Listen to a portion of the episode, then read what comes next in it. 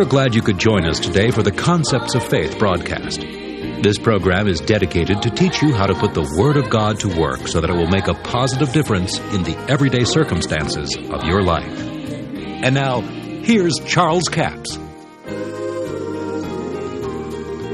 The more you develop your confession of the Word of God, the speaking of what God says, the higher you get developed in your faith.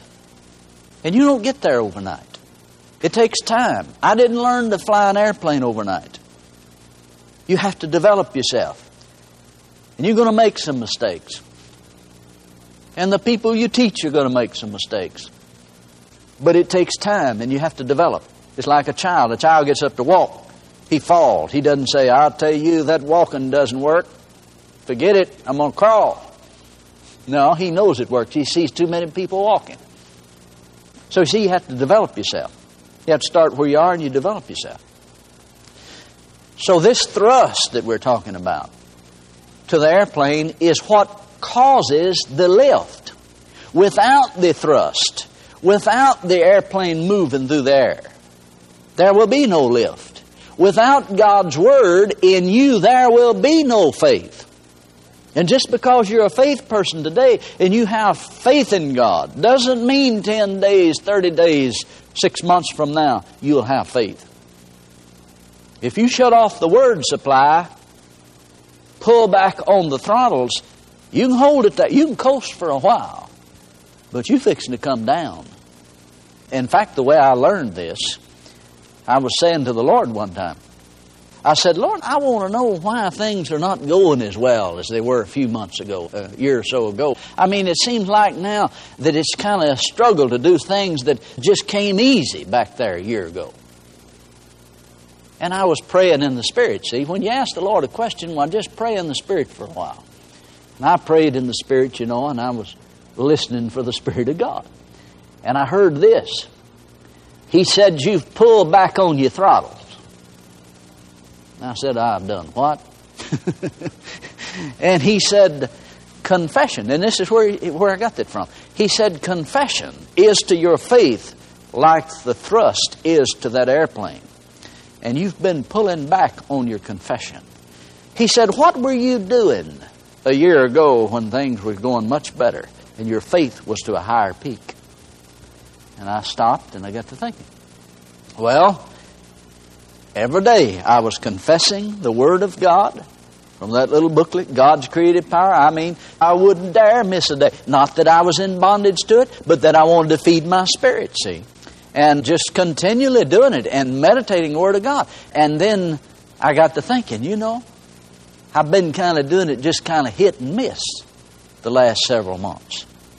And that's what God was saying to me. You've been pulling back on your confession. You've been pulling back, and your faith is dwindling. You're losing the thrust. And he said, now, if you get those throttles back up there, get that thrust back into it, then that lift will show back up on there. And when I did what he said, I got exactly what he said. You know, it's amazing. God knows some things. He wrote the book, man. I mean to tell you, he can tell you how to get out of some situation. But you see, you have to check up on yourself sometime.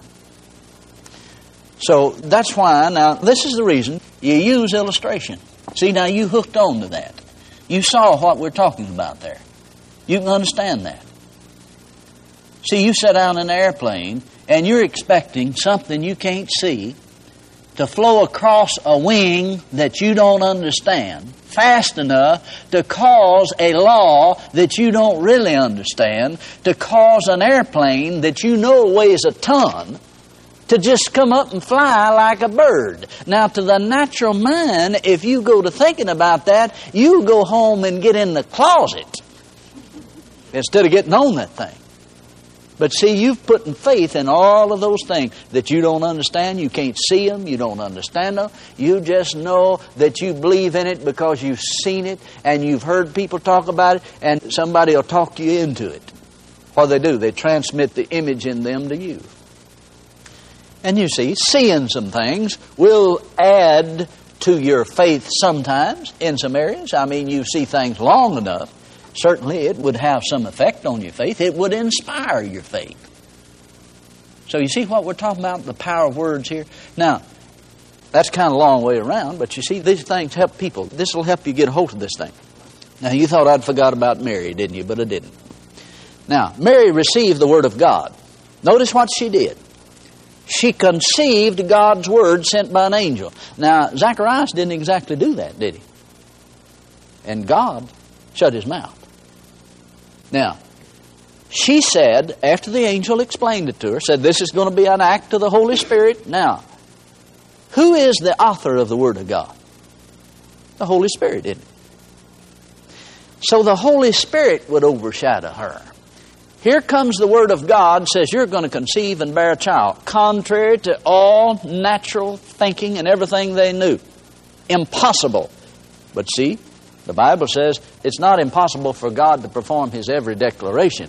Now, the reason it's not impossible for God to perform His every declaration is because He releases sufficient faith power, spiritual force in those words to cause that to come to pass if it's received by the individual and if they conceive it and act on it the way the Bible says to do it.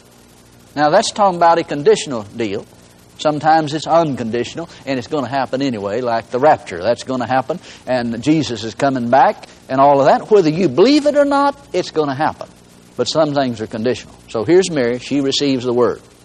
The next thing she does, when she hears it, she says, behold. Now, that means look. Look. Allow me to paraphrase it.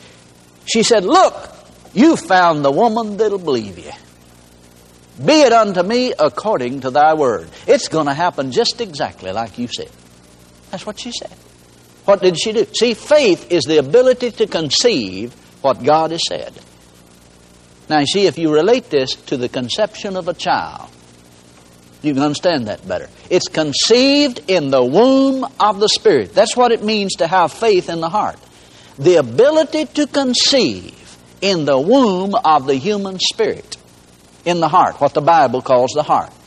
Now, once that is done, it will manifest itself in the physical body or in the physical realm. Now, in Mary's case, it manifests itself in her physical body. And here's what the Lord said to me about that. When I was studying that and praying about it and meditating one day, the Spirit of God said this to me. Well, I asked the Lord. I said, Lord, I'd like to know how this happened. I don't doubt it. It's very popular in some circles today, religious circles, to believe that Jesus wasn't born of a virgin. But it does make a difference what you believe. And I said, I'd like to know how.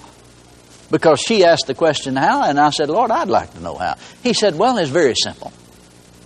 He said it was through an act of the God kind of faith. I sent my word to her. She heard the word. She conceived the word. She received it into her spirit, and then she spoke it. It is unto me according to your word. Now, compare that with what Zechariah said. Zechariah said, how do I know you're telling the truth? You're going to have to give me a sign. But she didn't need a sign. Now, she left right there. If you'll read there, you'll find out this is true. She left there, went right straight to Elizabeth's house. See, Zechariah's wife went over there to her house and says, God has done, He that is mighty has done great things for me. How did she know? I mean, she went just right on over there. She had no evidence, no physical evidence whatsoever. All she had was the Word of God. The Word of God. She conceived it. She had the ability to conceive God's Word in her spirit. Now, here's something that's powerful. This is the reason I wanted to bring this in here on the teaching of the power of words. There is spirit life in God's Word. There is a faith force, a spiritual power that is capable of bringing to pass what God has promised. But it has to be conceived. It has to be received.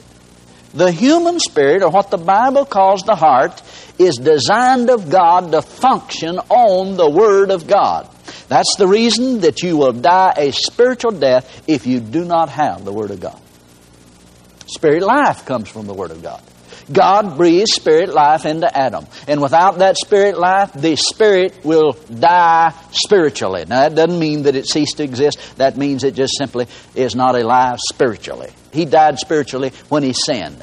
That didn't mean that his spirit ceased to exist. See, we get death equated with ceasing to exist. No, the spirit always exists, but he's simply spiritually dead. So there's spirit life in the Word. She received it.